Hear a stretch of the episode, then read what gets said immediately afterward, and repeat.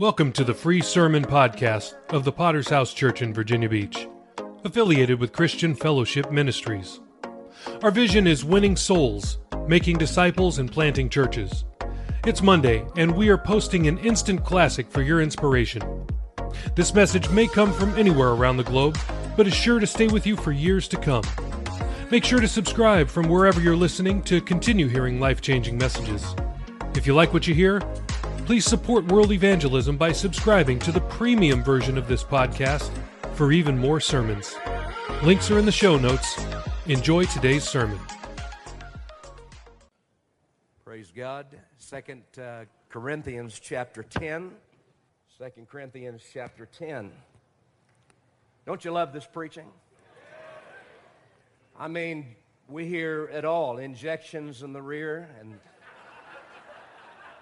you know, I, I've been watching my diet this week. I've been watching what I've been eating as we shovel it in. And, and I'm going to I'm going to be honest with you. I'm going to be on the level, my bubble's in the middle.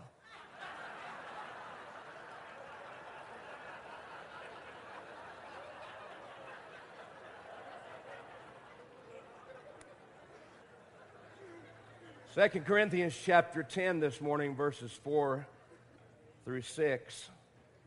I uh, have noticed again recently as uh, I visit Christian bookstores that uh, there is now a steady stream, uh, again, of prophecy books being written. And how many know this morning that um, most false prophets lurk in Christian bookstores?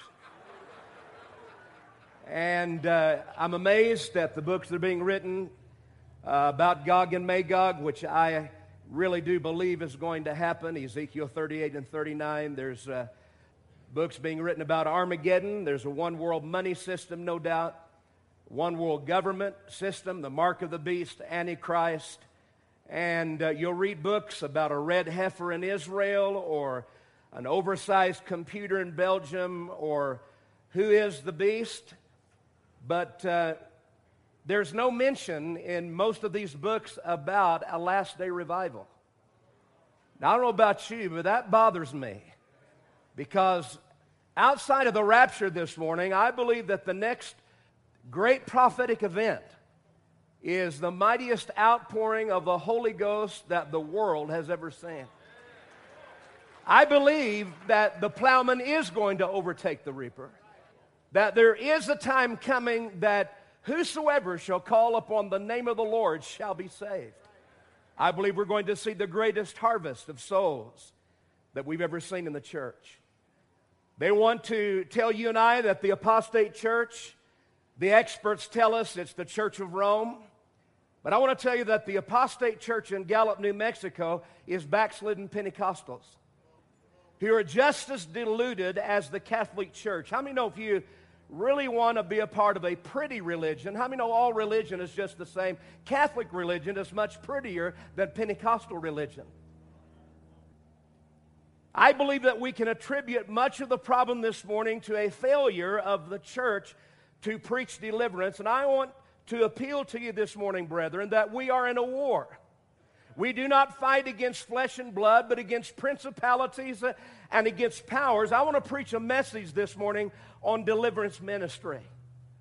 Because error always rides into the church on the back of truth. How many know deception is very subtle and you can read prophecy after prophecy about the last days that we're going to see deception wholesale. I want to preach this morning a message on strongholds and especially want to preach on casting down proud logic from 2 Corinthians chapter 10 beginning of verse number four. For the weapons of our warfare are not carnal, but mighty in God for the pulling down of strongholds, casting down arguments, and every high thing that exalts itself against the knowledge of God, bringing uh, every thought into captivity to the obedience of Christ, and being ready to punish all disobedience when your obedience is fulfilled. The Amplified Translation for the weapons of our warfare are not physical, weapons of flesh and blood, but they are mighty before God for the overthrow and destruction of strongholds.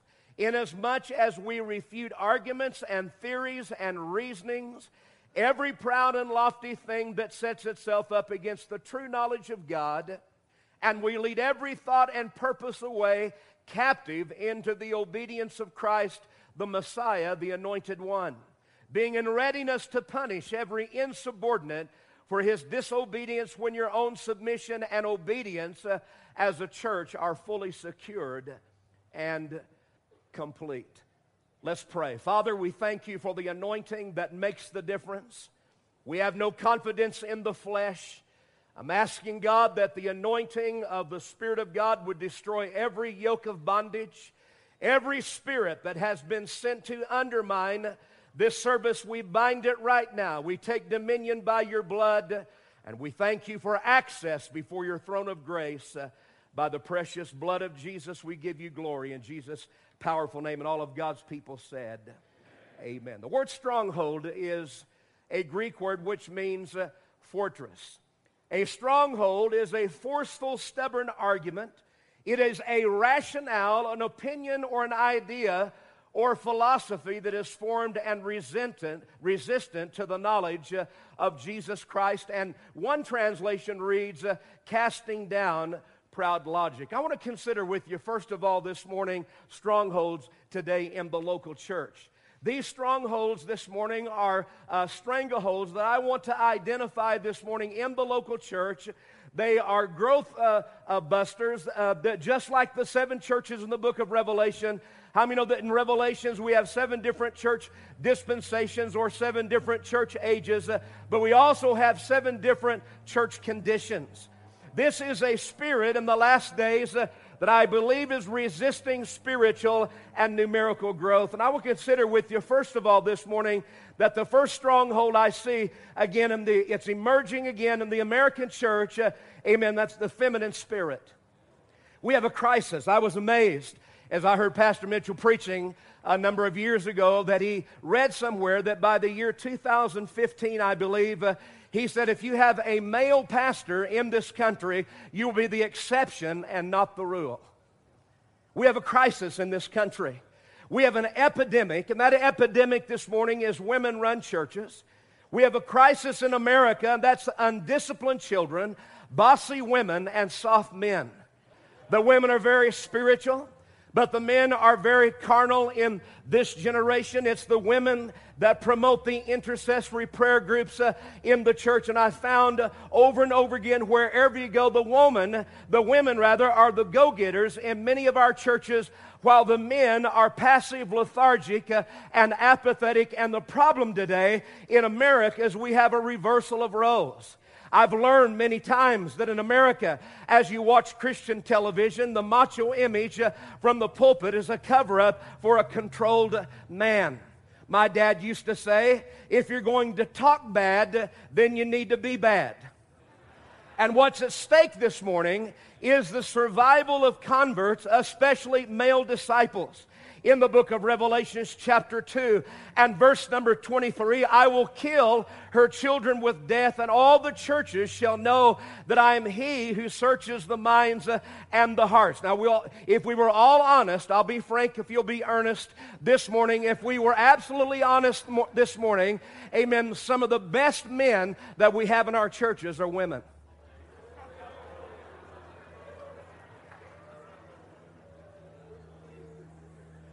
Here is a description of the church at Thyatira where a feminine spirit rules. This is in the American culture, it's in the American church, it's in the charismatic world. Many times when they advertise their church, it's pastors, and they mention the husband and the wife.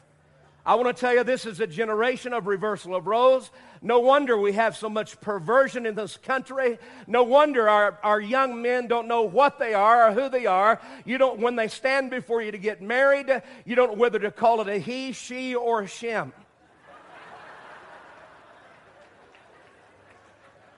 Now, I preached something like this before and had a man run up to me after church and was upset. He said, I'm the head of my house. I said, Yeah, and your wife's the neck that turns the head. He said, I wear, I, I want to tell you, I, I, wear, I wear the zipper in this house too. And I said, Yeah, the zipper's in the back. This is the generation of the effeminate song leader. These are song leaders who comb their hair with an egg beater. They're beautiful. They're, they have the Colgate smile. It's like they've been brushing their teeth with hemorrhoid medicine. The song service goes off without a hitch. Amen. I want to tell you, friend, it's time for men of God to rise up in this generation and cast down the stronghold of feminism in the church. There's another stronghold in the local church, and that's the carnal versus the spiritual. In the book of Romans, the Bible said the carnal mind is enmity with God. This is when the carnal outweighs the spiritual and the spiritual climate of your church. How many know your church has a personality and a culture this morning? And I want to tell you that the tragedy is, is that the carnal today set the tone for our church. It's sad to say in many churches, prayer is no longer an issue. Could I tell you, could I repeat to you a quote that I read from Charles Spurgeon that the three keys to revival is number one, prayer, number two, prayer, and number three, prayer. If we don't have prayer in our churches, we're not going to have a move of God. And if we do pray today, it sounds like a Christian seance. We have the lights turned down low and we're all praying in hushed tones. We are a Pentecostal fellowship. God wants you to turn that beefy tongue loose uh, and lay hold of God in this generation. My observation is that in many of our overseas churches where I preach, they have a very good attendance in morning prayer meetings. But in the American church today, prayer is now only for the elite or the called of God. That is a foreign concept to the revival that I was saved in. And I want to tell you this morning, I submit to you that the key is to keep the Americans away from contaminating the rest of the world with our low level of commitment when the carnal outweighs the spiritual in your church, it brings death to vision, to evangelism, and giving. I want to tell you the American church is entertainment and recreational oriented. I have to get away. Every pastor dreads December the 15th to about January the 15th. People lose their mind. I have to get away. I am so stressed. That's a modern day cliche. Listen to me, we're not stressed out, we're rusting out. We have high blood pressure, bleeding ulcers. We've got nine irons in the fire. We need to keep the main thing the main thing. I understand that folks need to take a break from time to time, but many people have the holiday virus. They have to have a good time. Church has to be fun. And I want to tell you that carnality hits the pew. These people answer to no one, and they are the template for every new convert that comes into your church. Do you hear me this morning? And the true definition of division is die, which means two, and two visions. The pastor and a few folks are contending for the vision of our fellowship, and others are undermining the vision with their carnality. I can smell the American church. It don't smell very good. There's a third stronghold, and I'm moving quickly. And that's laborers versus the spectator mentality. In this deep, you're waiting for the deep part. See, the true mark of revival is a volunteer spirit. Every pastor in this building, if you are absolutely honest, today people get saved to sit. When we got saved, I want to tell you, friend, we wanted to do something for God, and your salvation is in question when this is not there. In the book of Psalms 110 and verse number 2, listen, they shall be willing volunteers uh, in the day of my power. You know what most churches, they have, we have 20 tired, overworked people. And the majority of the American church is fully satisfied to watch the others do the work. This is the day of the daycare, of the daycare bear.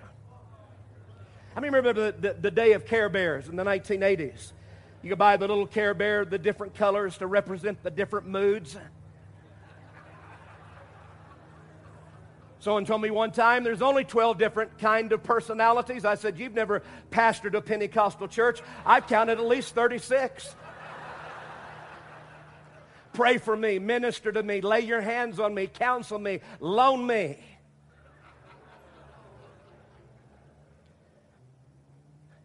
The normal flow of revival is you get saved to serve. Today they get saved to sit. And when you really get saved, you have the want tos and not the have tos. I want real ministry. You want real ministry? Then go to the nursery. You want real ministry? Then pick up the parking lot. That's where we all started. No, I want to be sent around the world with a revelation gift. There's, we would have a line out the door today if we could impart the gift of healing and people could take the healing gift around the world. But I want to tell you what real ministry is it's getting, getting involved with stinky sheep.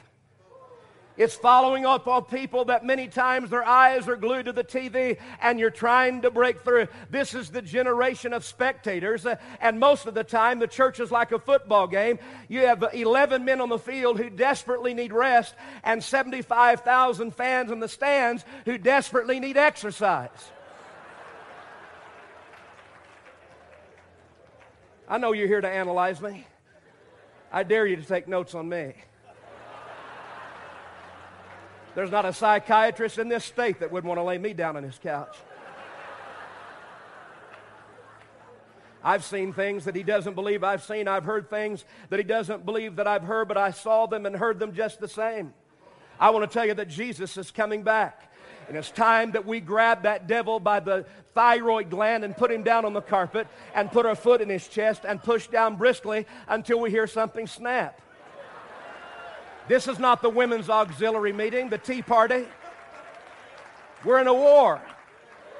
I said we're in a war this morning. Acts chapter 9 and verse 6, here's the Apostle Paul knocked off his high horse and blinded. So he, trembling and astonished, said, Lord, what do you want me to do? The spectator fears real ministry in the church. They are performance oriented. They don't want to prepare. They want to perform a generation that's into appearances. And we have to make up our mind we're either going to look good or we're going to be good. We can have the perfect body but be cruel and heartless and performance oriented. You know, we used to just come to church to hear preaching. Now we have to become the big eventers. Folks will come to revivals, they'll come to plays. They'll come to see a singing quartet. You can sell tickets, at 750 a piece at the back door, and pack the place out. They want to be entertained, and they want to, they want to come to a rally. They want to come to a conference. They want to come see the singing Christmas tree, and they want to see live camels in your Easter play, and all you have is poo poo on your platform. when I got saved, I just came to hear preaching. And the harder they preached, the more I liked it.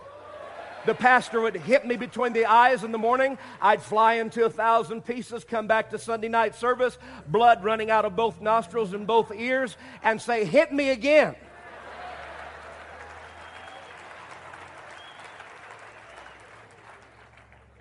I enjoy good music. That was good music last night. I was trying to find my Bic lighter so I could turn it on.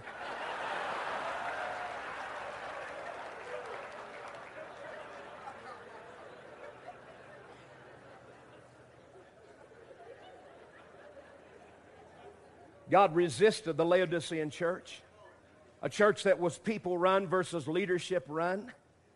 Another thing my father used to say if I can't be the leader in this home, I'm not going to live here.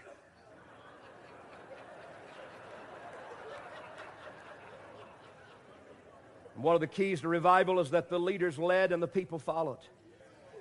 I want to talk about, secondly, this morning, the strongholds in ministry. This is the curse on modern day ministers. The first stronghold I want to address this morning is logic versus faith. You see, the tendency among the neo Pentecostal world today is to be cute little intellectuals. I found a quote. It said, Pure logic is the ruin of the spirit. In other words, in the church today, we're trying to impress others with our intellectual prowess. Now, I find that quite humorous in our group. Because most of us here this morning are still trying to get the marijuana smoke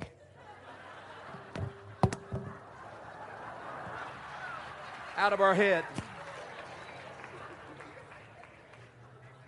1 Corinthians 2 4, my speech and preaching were not with persuasive words of human wisdom, but in the demonstration of the Spirit and of power. And the death of many good church services has been wordy preachers. Not word preachers, but wordy preachers. Many good revival meetings have been massacred by long winded preaching. The letter killeth, the Bible said, but the Spirit brings life. And I found to my amazement that there's a ten gift, not, tenth gift not mentioned many times, and that's the gift of continuance. Many sermons today sound like good book reports. Uh, how many know that there's a difference between sermons uh, and book reports, and the difference is divine life? Uh, it's the anointing that makes the difference. Preaching today has turned into sharing. I don't want to hear someone share, I want you to preach. Very few of us qualified to be true intellects. Most of us here this morning, uh, we barely made it through high school. It was a great, great day in the kingdom when we got our GED. So when we preach, we just need to spit it out. And like Pastor Mitchell said, kiss, keep it simple, stupid. So, brother, what was the antithesis of what you just said?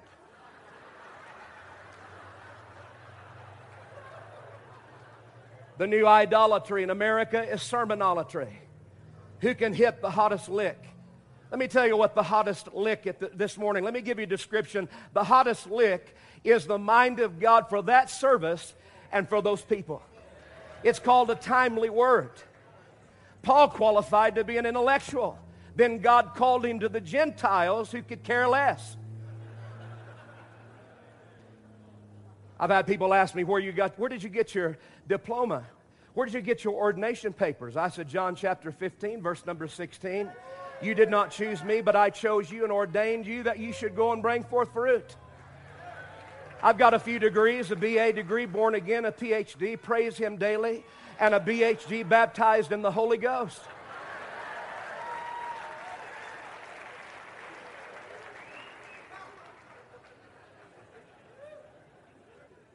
You know what people really are hungry for worldwide? Let me tell you what they're really hungry for wherever I go is Holy Ghost ministry. This moves me, secondly, I want to kick over another golden calf, and that's the danger of speaking beyond the level of our knowledge. Now, this, this is a sin of the tongue that's not so obvious to you and I. Proverbs 10 and verse 19 in the New Living Translation. I love this. Don't talk too much, for it fosters sin. Be sensible and turn off the flow. When I was a kid, my dad used to teach me. He said, lefty, lefty, loosey, righty, tighty. It seems the people who don't have a clue about what they're talking about never seem to lack confidence. This is a stronghold today over the ministry. It's the sin of Apollos. He had complete confidence in what he was saying, but he was misinformed. Can I tell you, my brother, this morning, over speculation is dangerous. You know, it's amazing, folks, over the years, you, I'm just thinking, I'm coming up on 35 years of marriage. We've been in the ministry for over 30 years, 31 years. I've been saved 39 years. And I give my testimony. I've been saved so long, I feel like I'm lying.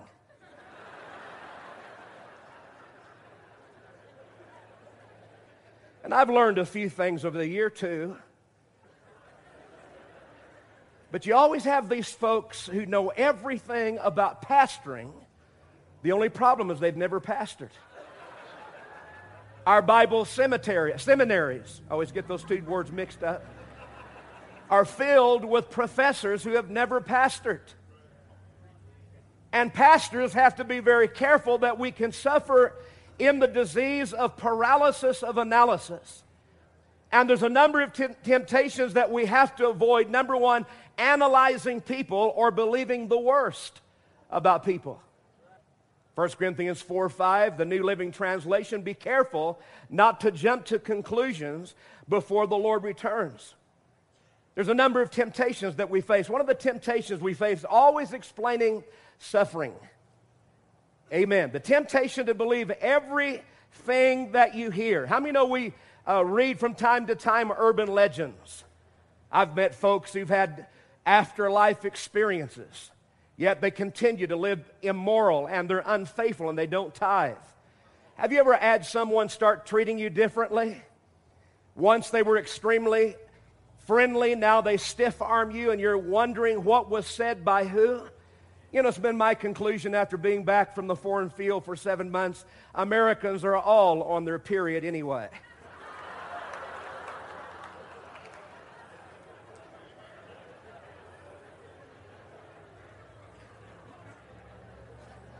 We have our own church legends.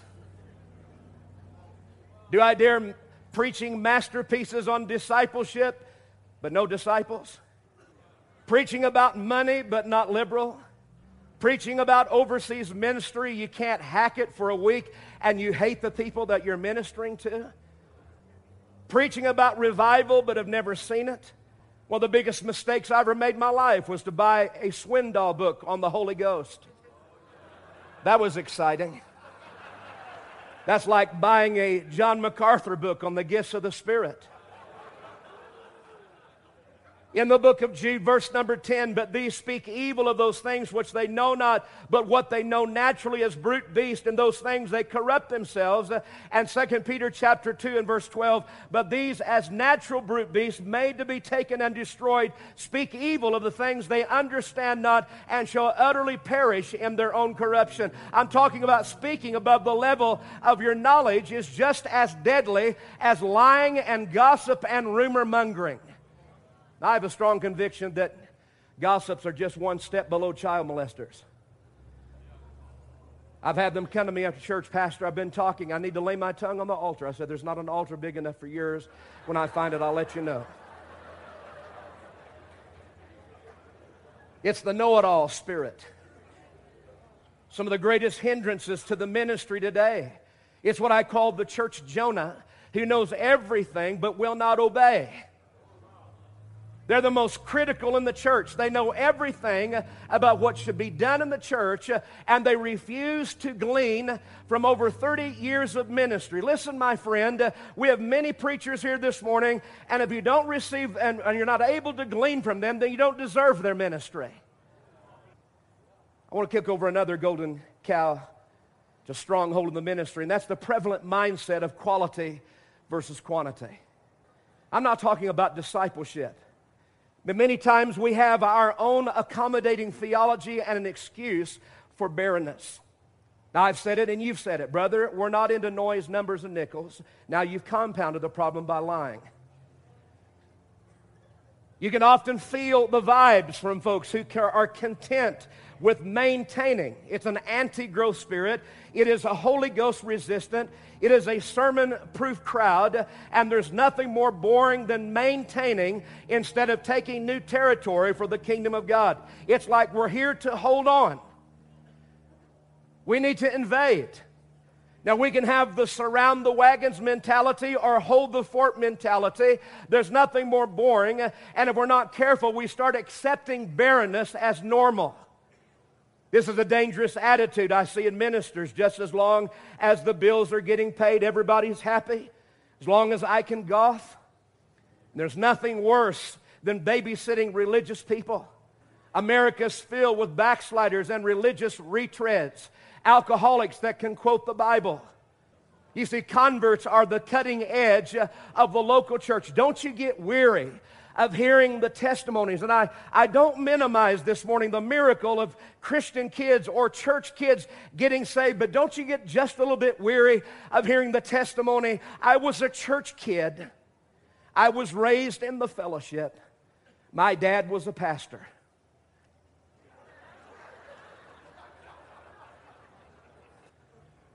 That's great. I've got two church kids myself. Thank God they're saved this morning in the ministry. But I want to tell you the cutting edge of our ministry is getting raw sinners saved. If God would just infuse our churches with fresh blood, I'm talking about wild eyed teenagers. Can you say, man? First time I gave my testimony, I didn't know much. I didn't have my theology right. I called Ezekiel, uh, Ezekiel, Ezekiel, Job, Job, Psalms, Psalms. That's what it looked like to me. Gave my testimony. I was so scared. I wrote down three sermons and preached all three in 10 minutes. And Gave a popcorn testimony, popped up and turned white. But I was so excited and I'm testifying and a cuss word came out. I turned around and said, Sorry, Pastor, and I just kept right on testifying. But in those days, we had divine life. And the best advertising for our churches is not the latest layout, and I'm going to pass out flyers till Jesus comes back, but the greatest advertising with these converts that are getting saved that have a cutting edge.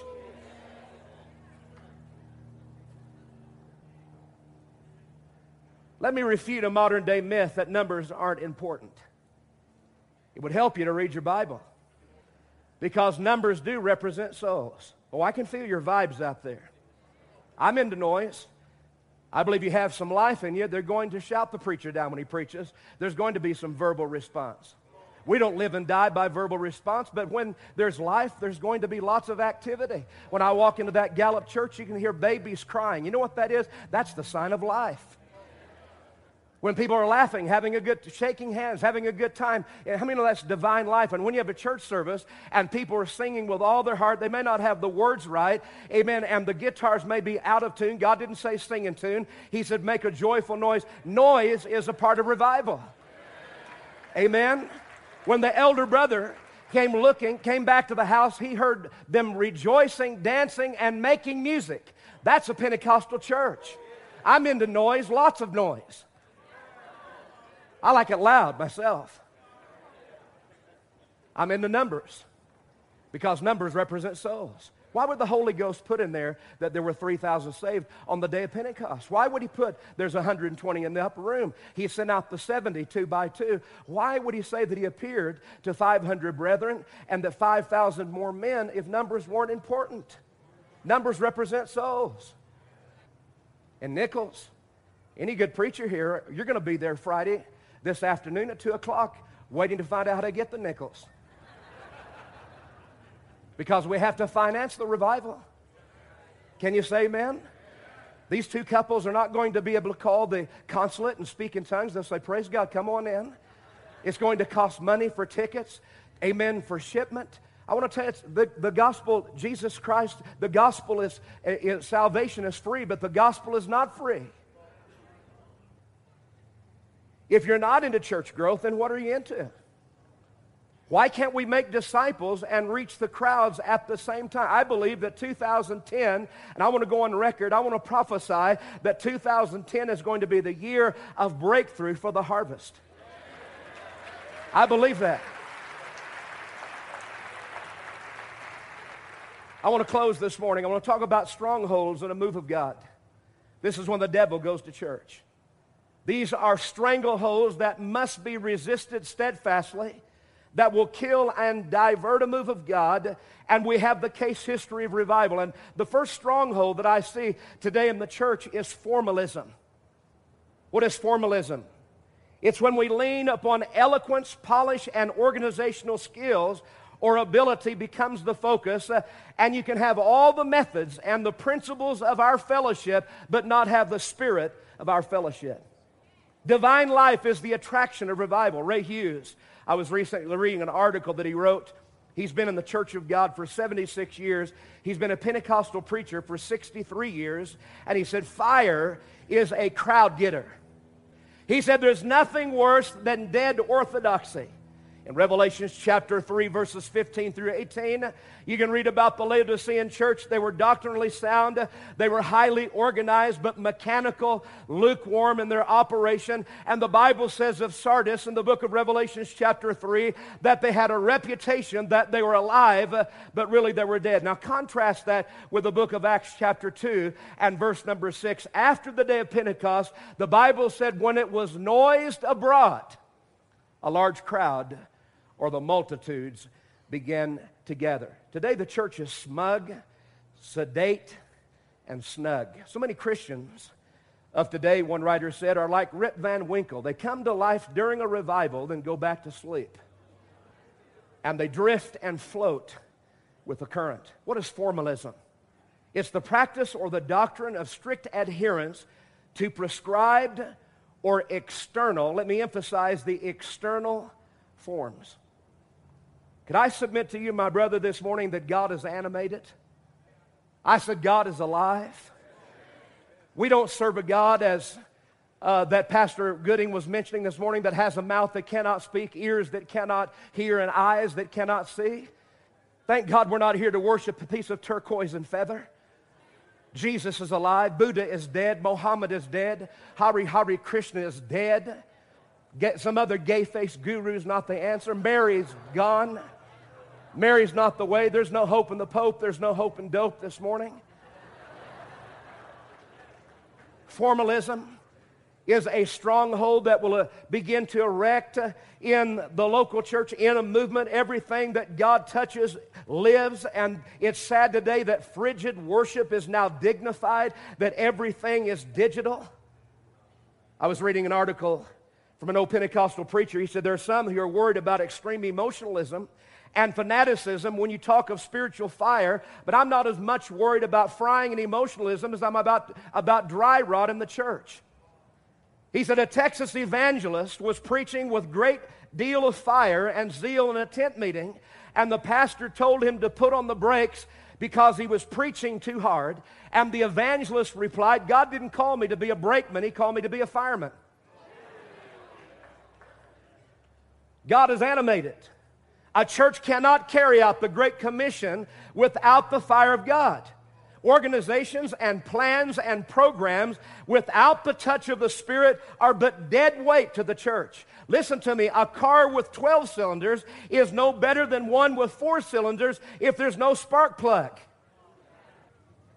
The curse of every movement is respectability. Now look at the clientele setting here this morning. This is not the TBN crowd. First of all, if you were to pan this crowd, you would see that we have large numbers of men, which is totally radical to this day's American style religion. And the other thing that you notice right away is the ethnics. A large portion of this crowd this morning is brown. God is colorblind. And I've been pastoring ethnics all my ministry. God has a sense of humor. I did have some Indian blood, but I had a nosebleed and they threw me out of the tribe.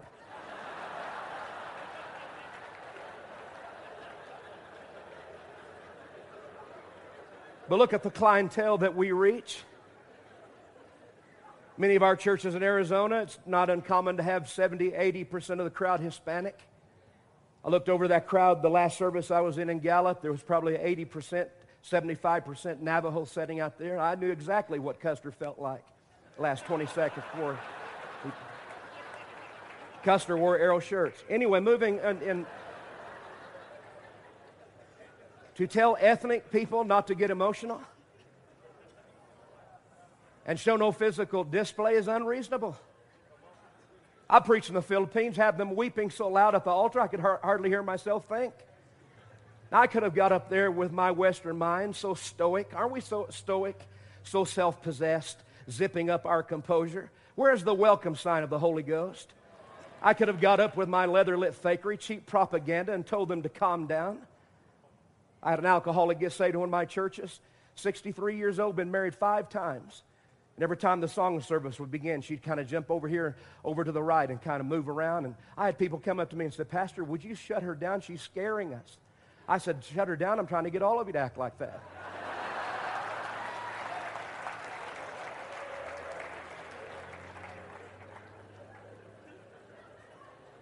Do you believe God is unmovable, unemotional? When the Bible said we're made in His image, it's totally normal to rejoice uh, with those who rejoice and weep uh, with those who. God made us that way. Religion's a hot dish. And in order for it to be palatable, it must be served piping hot. Cold, formal, ritualistic religion is repulsive. There's another stronghold I see in the history of revival, and that's institutionalism. Let me give it to you in layman's terms a desire to reach a better class of people. Now, this mindset is very prevalent in groups who have lost the move of God, and either we're going to have a Hollywood church or we're going to reach the common people. Listen, if it's only going to be the beautiful, intelligent, and wealthy, you're going to exclude 90% of the world's population. Historically, Pentecostals have grown numerically because we reach down into the dregs of society, to the poor, to the disenfranchised, the rejects. We used to mock Foursquare to scorn for parading their trophies of grace, and now we're designing our outreaches to reach the 30 somethings with children. Bless your dirty heart. There's an exciting group. Let's go do something for God. Amen.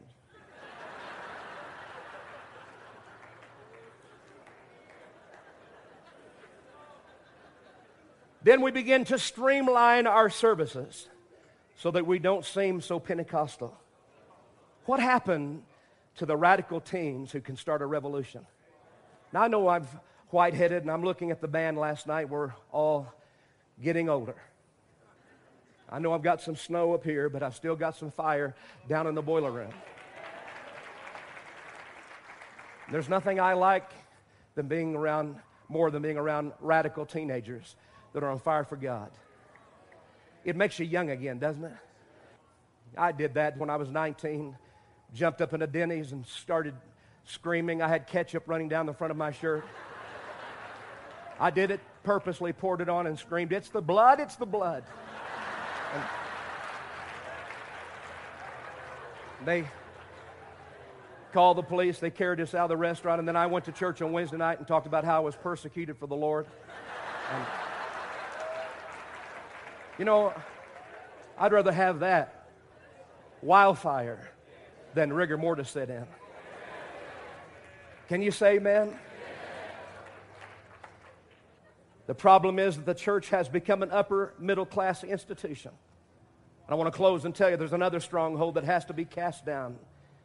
It's almost like I'm preaching to the choir. We've heard this all week long, and that's materialism. I'm not pushing poverty, but our prosperity has sometimes become a curse. And prosperity has now become the goal instead of the harvest.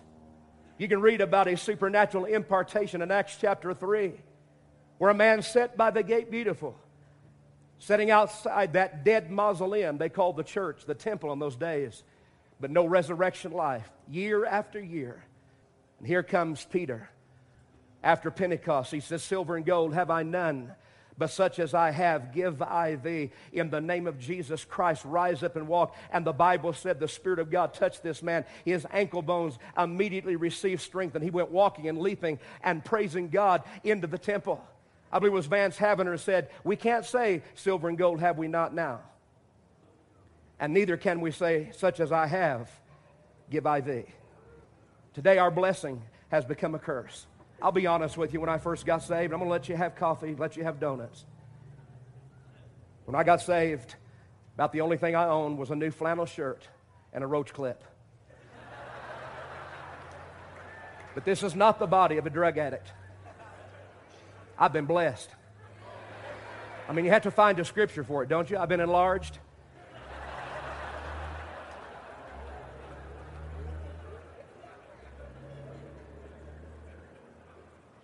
Men who are talking about going, but are planning on staying. We're living better than we've ever lived. Praise God.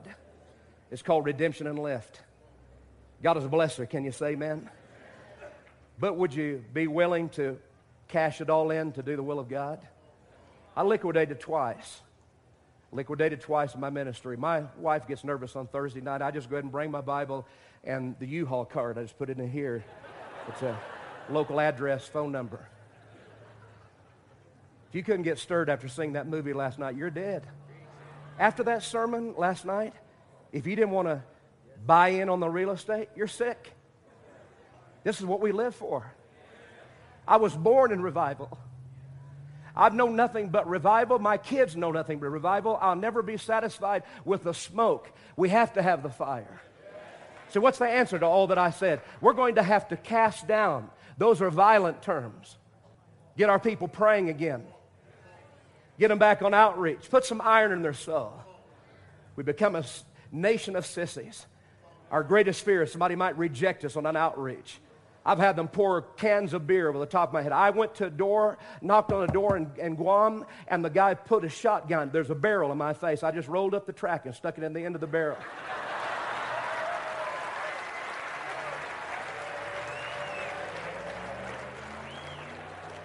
I wish you Christians would leave us alone. I said, We're going to pretty soon. But while I'm here, while we're here, we're going to give the devil more trouble than he bargained for. Let's give the Lord a hand of praise as the pastor comes.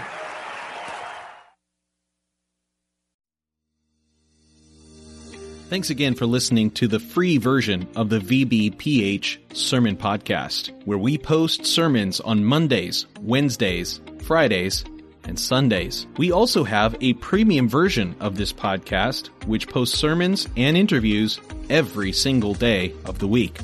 So why would you want to subscribe? I'm glad you asked. I have five reasons for you. Number one, on the premium version, we post full versions of Testimony Tuesday, Pastor Campbell Thursday, and Study Day Saturday. If you'd like to hear those episodes, then subscribe now. Reason number two, uninterrupted listening we remove all ads and all extraneous content from our premium feed. Reason number three premium episodes always release six hours earlier than the free version. If you're an early bird, it's a great reason to subscribe. Number four, our subscribers will gain access to our sermon chat group on WhatsApp, where we interact directly with listeners around the globe. If you'd like to chat with other premium subscribers, subscribe today. And finally, every dollar we raise goes to world evangelism. This is the best reason to subscribe because you are helping us launch churches all around the world. We don't put one dime in our pockets. Everything that we raise from this podcast will go directly to Thursday night of Chandler Conference. So please subscribe today by using the links in the show notes below. Thanks.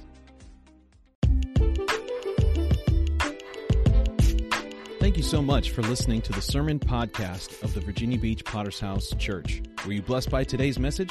Let us know. Please leave us a rating on Apple Podcast or on Podchaser. We'll be back next time with another life changing word from heaven. God bless.